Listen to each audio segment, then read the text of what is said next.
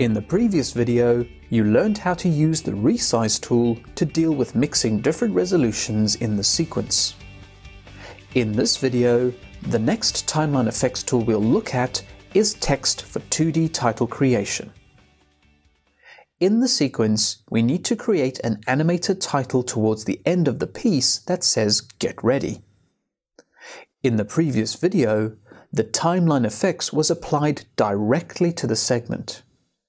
In this case, we will create a gap effect above the edit so that we can adjust the length of the title as well as fade it in and out. You can start off by selecting the segment that you want the title to go over. Move the focus point up to the next video track, and if you don't have another video track, simply right-click in the patch panel and create one. Pressing the keyboard shortcut Shift-V will add cuts to each end of the gap to match the selected segment below. Let's right-click on the gap effect and add effect. In the effects ribbon, click on text and the text timeline effects will be applied to the gap effect. Let's go straight into the text editor and start looking at some of the tools. The text timeline effects is divided up into four sections. Starting on the left, you have all the color attributes such as text color, outline, and shadow. The next section deals with the font, its size and kerning, as well as copy and pasting character attributes. The third section is paragraph controls, horizontal alignment, and text path tools. These three sections will always be displayed in the interface. The fourth section is switchable, but the default menu is axis. Axis refers to the object's position within the frame. In the text editor, you can apply transformations to the entire text object or individual characters.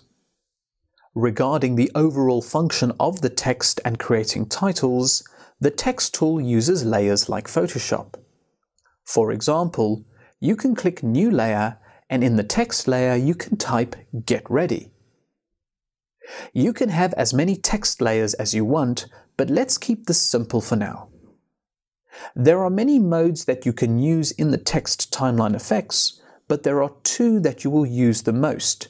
These are Edit and Move. These are indicated at the bottom left-hand corner of the screen. Pressing Escape will allow you to switch between the modes quickly. So in order for you to edit the text, you must be in edit mode. To change the properties of the text, you need to select the characters like you would in any other design packages. You can now adjust parameters such as font size, kerning, paragraph alignment, and more.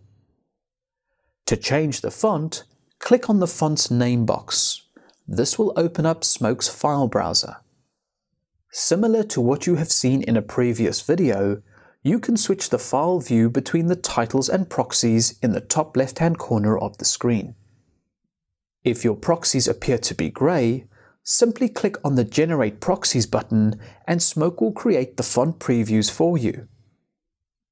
Smoke supports a variety of different fonts that you can choose through the Format Selection pull-down menu. I'll choose Auto to show all the files in the current folder. When Smoke is installed, it installs some default fonts for you, but you can access your system fonts by clicking on the System Fonts folder. Smoke does not require you to install the font on the Mac OS Fonts folder in order to use it, so you don't have to have thousands of fonts installed just to access them. Select the font that you want to use and press the Load button to return back to the text editor. We'll be covering animation in greater detail in a later video, but for now, let's do a quick basic animation to add a bit of movement to this title. Ensure you have toggled back to Move mode. Turn on Auto Key. You might know this better as Auto Keyframe or turning on Animation mode. Go to the beginning of the segment and position the text at the top of the screen. go to the last frame and position the text at the bottom of the screen. Turn Auto Key off. When you scrub the time bar, you can see the basic vertical movement that you have created. Press Exit to return back to the sequence. To conclude this video, navigate the positioner to the beginning of the gap effect and make sure that nothing is selected.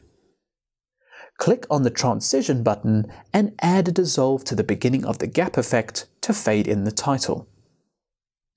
The same can be done at the end of the gap effect to fade the title out. Depending on your system, you might be able to preview this in real time. To render the result, hold down the command and select the gap effect and the two dissolves and press render. Once smoke is processed, you will be able to play back the final result. In the next video, we'll cover speed changes using Smoke's Time Warp tool.